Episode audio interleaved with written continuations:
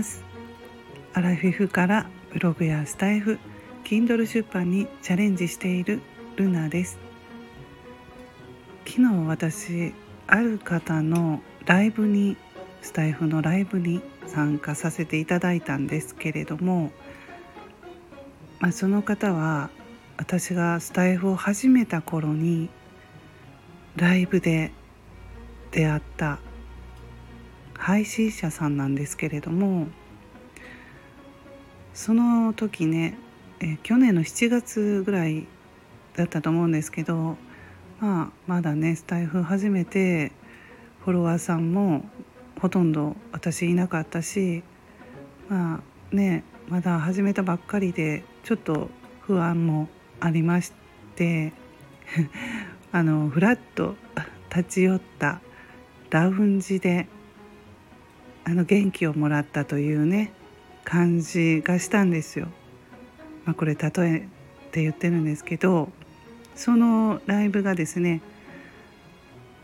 あの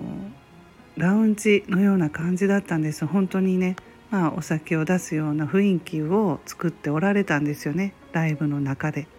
でそこでに、まあ、常連さんが来たりとか初めてのお客さんが来たりとかするとねそこの、えー、マスター店主っていうんですか？マスターさんがとってもいい方でお話が上手でこう皆さんをね和やかな雰囲気にしてくれるっていうそういう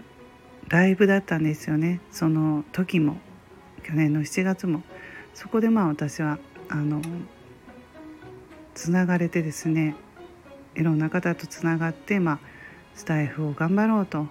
継続していこうとその時に思ったという懐かしい気持ちがね昨日あのその方のライブでまたね初心の頃を思い出しました。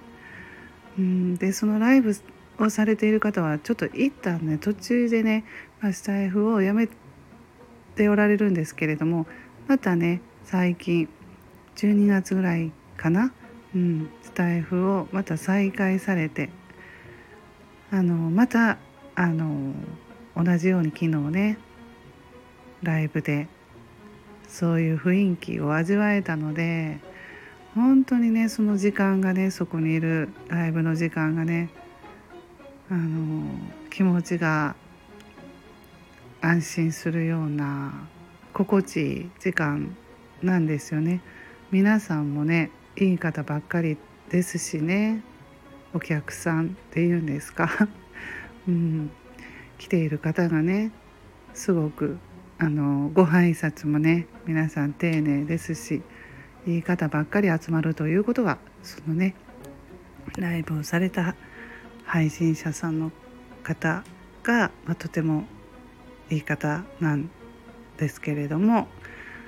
まあ、ということでねスタイフを始めた頃の配信をちょっとね、まあ、聞いたりしました自分で、まあ、そしたらね自分で言うのもなんなんですけど本当にあの最初の頃ね話している自分ってねすごいねあ一生懸命でいい感じだなと。その頃はまあ台本書いたりしてね結構時間かけてねやってましたのでうん。まあ恥ずかしいですけどね 自分の配信聞いていると。まあでもねいろいろと